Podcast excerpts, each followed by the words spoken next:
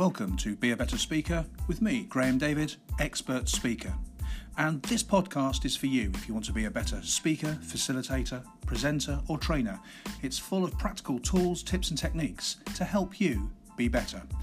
This podcast is sponsored by bluebeetle.co.uk and grahamdavid.co.uk.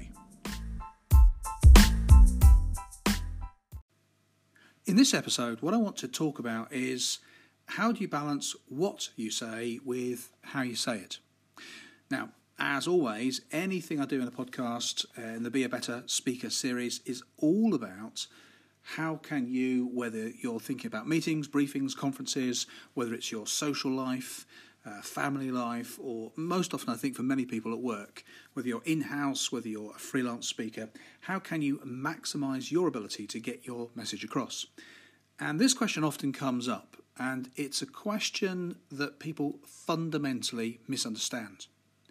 So, when I'm working with new speakers or with uh, train the trainer groups, um, the same conversation actually comes up quite frequently with what we might call executive communication, how to put your message across. And the question is always is it what you say or is it how you say it? And clearly, most people twig pretty early on there's going to be a bit of a balance of both. But the question is what is the importance of both? So, most people will say, well, it's mainly about what you say with a small element of how you say it. I don't know, 80 20 or 90 10, for example. Um, and this isn't talking about the, the Mehrabian quote either. You've, you've probably seen that one the 55%, the 38%, the 7%. It's nothing to do with that.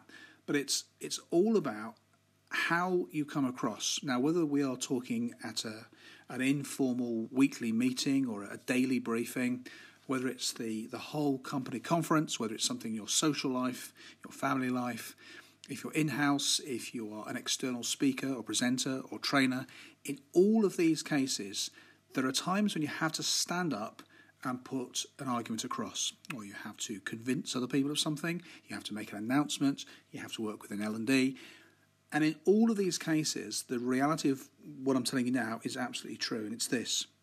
What you say is absolutely, without a shadow of a doubt, as important as how you say it.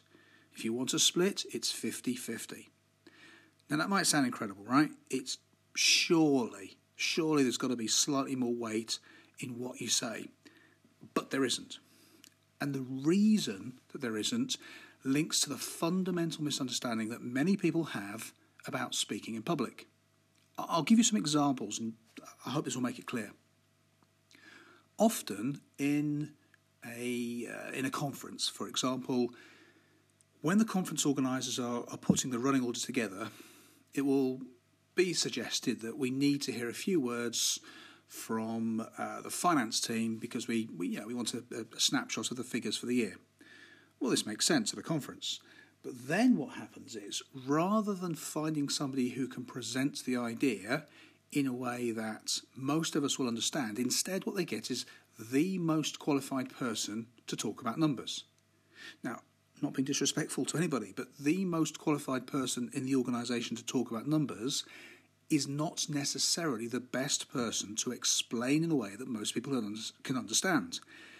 You see, there's that difference between the absolute precise expert version of the answer and the answer that most of us will be able to follow. Now, clearly, there are going to be some exceptions.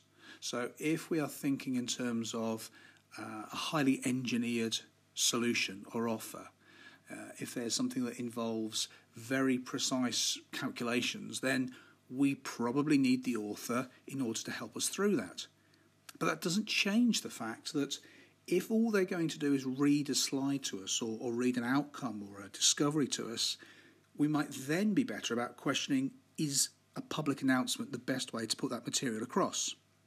Because fundamentally, when you're speaking publicly in any of the formats that I've explained, it's not just about the content. It is 100% absolutely certain you've got to balance how you say what you say. Another example should make this really clear. Um, there are frequently now HR for manager courses, and these are sometimes run by the HR team, sometimes they're run by solicitors. So Um, a, a, lo- a, local law firm may say, right, we're going to run a three hour seminar on the uh, requirements that as a, as a business you must make sure you get right when employing people. And then when you see the seminar or you attend their HR for Managers course, what you've actually got is somebody who is undoubtedly highly skilled in employment law, but not highly skilled at facilitating a meeting. So, in other words, what they tend to do is to stand there and just quote stuff at you. And not only do they just quote stuff and then show you slides or show you graphs or charts or quote case studies at you, and it is at, it's not, it's not with you. The difficulty remains is that this does not necessarily suit a meeting format. So, a meeting format has got to be, wherever possible, two way. It's got to allow for input and engagement from the audience. Everybody says they want engagement. You don't get that by standing there lecturing people on these are the rules as pertain to employment law or any other subject. So, instead, what we need to start to do is to consider if this is correct, and it, it absolutely is, the, the, in that example, the update might be better to be done by an email or a report or an online course. The benefit of getting people together in a room is we have that engagement. We have the chance to ask questions. We have the uh, the opportunity to disagree or to give our views. We um, we can be canvassed on what we think. We can uh, iron out difficulties. So the reality is that there's a whole lot more that can happen live and should happen live, but that will only happen if you, as a speaker, understands this key fact. What you say is as important as how you say it. Now, I learnt this uh, a slightly backwards way around about 20 years ago. And at that point, um, my training company, Blue Beetle, was largely supporting other training companies. So, what we would do is we would supply the live case study elements, but it would be bolted onto the key training offer that the company had put together. So they would do, if you like, all the heavy lifting. That's that was that was kind of their part of the deal, and we would go in and we would bring together, uh, bring to life various case studies. We'd bring together some difficult characters, and give the delegates the opportunity to practice some of the skills. Well, quite early on, clients started asking me directly if I could run training courses. And in the early days, the reality is I didn't always have quite as much content as I might have wanted, or uh, I didn't have quite the breadth of experience as I might have wanted, as you'd expect in a new business. But I pretty much, even on the, the thinnest training curricula, because I had a good offer with the live case studies, because I had the, the character input, because I had my way of speaking with and facilitating the group, I always got very, very good reports and feedback even though the content I now look back on and I know it wasn't as good as it should have been. Now, that doesn't mean that you can get away with just having uh, poor content but great delivery, but it does illustrate the importance and the power of great delivery. What we're looking for, of course, is great delivery matched with great content. Most people I see have got the content bit sorted. Most of the people I work with, and you may be the same, absolutely know your topic. It doesn't matter what your topic is, right? In the context of the presentation you're giving, whether we're talking about model trains, whether we're talking about the holiday you had last year and the socio-economic benefits of everybody having holidays, whether we're talking about HR law, whether we're talking about the new sales process, it really genuinely doesn't matter. I'm pretty sure you know your topic. Otherwise, you wouldn't be attempting to speak on your topic. The knack then is how we get the how of how you're going to put it across. And for me, there's only really one sensible way to do this. And without going um, all tree hugging on you, what I'm looking at here is you have to be authentic to yourself.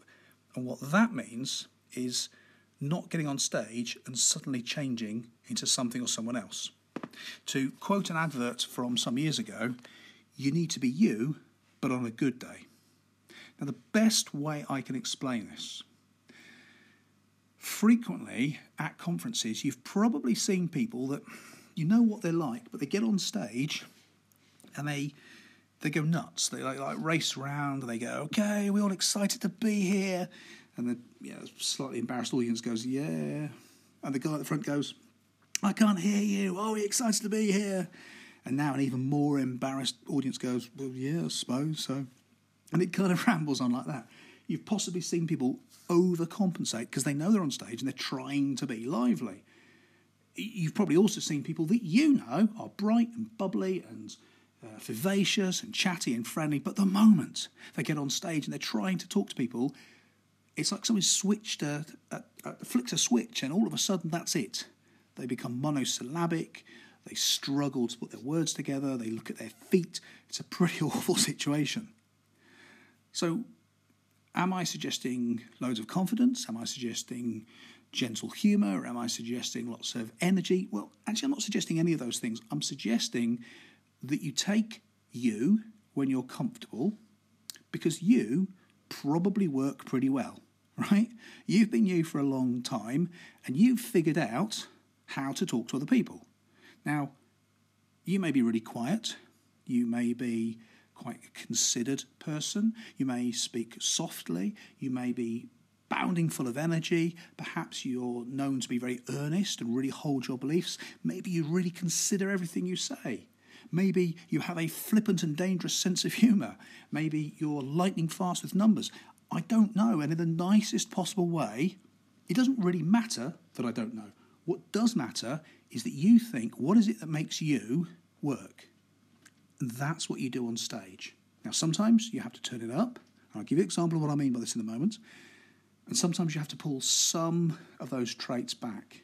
What you're starting to do is to see yourself as a product on stage. So you're you're separating in your mind. It's not you on stage. It's a version of you, and it's the version of you that most suits the way you like to be.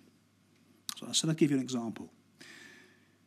Now, most people that have worked with me have concluded that I'm pretty confident. In fact, some people might conclude that I'm ever so slightly arrogant. And that walking a line between confidence and arrogance probably quite well sums up my on stage persona. Now, in reality, if you met me, I'd be pretty appalled if you thought I was arrogant. I really wouldn't want you to think I was arrogant. But on stage, I don't mind just pushing that slightly. I don't mind you thinking, this guy seems a bit full of himself. Because in that tiny slice of the world, I'm pretty confident. I know what I'm doing, I know how I'm coming across, and I don't mind pushing that slightly. Now, I use humour quite a lot day to day. I generally see, see the funny side of things, or I can see the funny side of things, so I allow that to happen on stage. It's almost a certain irreverence. Now, again, irreverence can be taken too far. Sometimes people can be offended, and uh, in truth, over the years, there have been people who have decided they don't like my approach. They've found me to have said something silly or flippant or offensive. And for the record, I absolutely do not want to offend anyone. But, big word, but, whilst I don't want to offend anybody, I know that my best chance to be compelling on stage, right? And this is what you've got to be aiming at. You don't want to be okay on stage. You don't want to get through all the points. You don't want to cover off all the key areas. You don't want to just get through it all without forgetting your lines. None of that's good enough. You want to be compelling on stage. And to be compelling on stage for me, I know that that slight irreverence does me a lot of favours. The majority of people quite like it. Some people are a little bit challenged by it. Occasionally, very occasionally, an individual may decide it doesn't suit them. And whilst I'm not necessarily comfortable that uh, it doesn't suit everyone, I've got to understand that my best chance to be compelling is that some people will have a reaction that isn't as positive as I would have liked to have been. And that's pretty much it. So you need to find that area for you. So I always say to people, it's not about bounding around the stage, it's not about using humour, it's not about using high energy, it's not about refusing on the whole to use slides or notes, and all of those are key parts of my presentation style. It's not about all of those, but it could be. Right? It's not about being crazy or wacky or energetic or over the top, although you on a good day could be those things. It's about being as close to the way you normally are on stage. On stage is a surreal experience, as you'll know if you've ever done it, and particularly if you've had a large number of people there. It can be high pressure. There's a lot of effort and uh, a focus and attention, of course, on you. You might have a microphone, you might be lit up, there might be an entire stage area dedicated to you, there might be slides showing and illustrating what you're talking about. In other words, it's all about you. And the best way you can sink into obscurity or make a mess of it all is to try and be like somebody else or to be like something else. The best way you can make the most of this and to, to, to, to deliver the best version of this you possibly can is to be as close to you as you know you are comfortable with. So if you think about those times when you've held court and you've chatted, whether it's one or two friends or four or five people at a barbecue or at a pub or a restaurant or that time that the example I often use is that time when you told the story about everything that went wrong in your last holiday or how you met your partner or uh, the, the time your dog escaped and you were running around looking for him for three hours those are the times that quite naturally we tend to just fall into patterns and ways of being ourselves.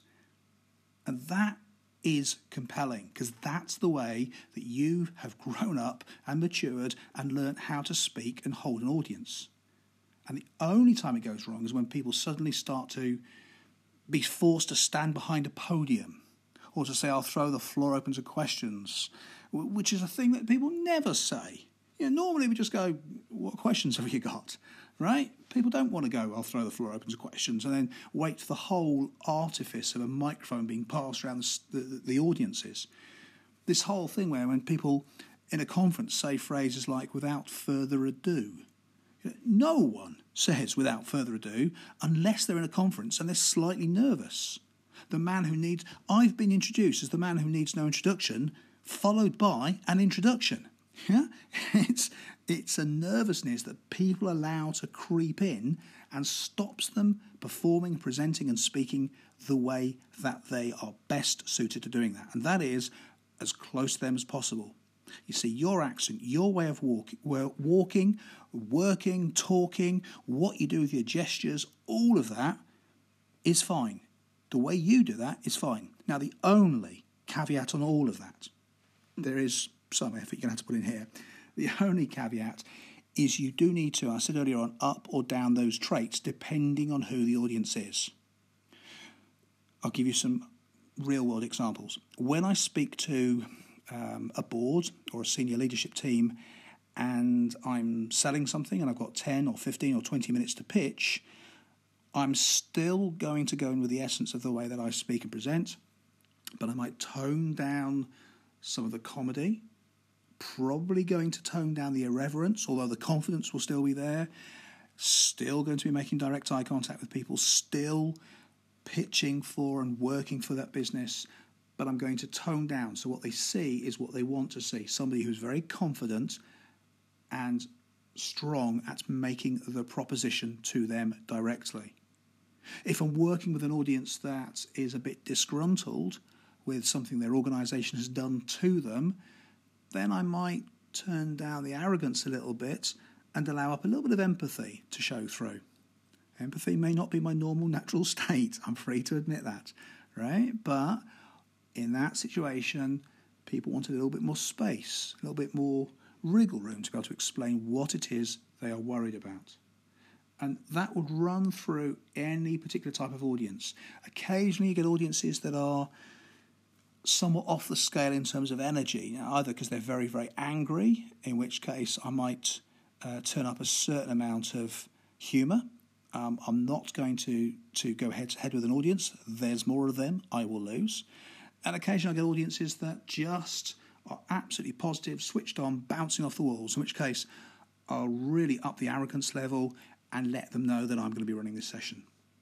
And that's what I mean by finding your authentic voice. It's all about who is it that you are comfortable doing and being, and then transferring that to a stage in front of people, whether four or five or four or five hundred. It's about finding those key elements that allow you to best present your message. And it's always about remembering that what you say is absolutely as important as how you say it.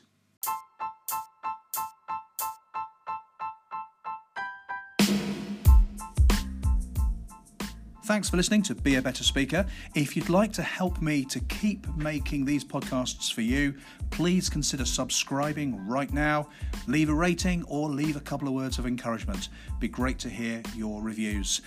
My name's Graham David, expert speaker, and this podcast is sponsored by bluebeetle.co.uk and grahamdavid.co.uk.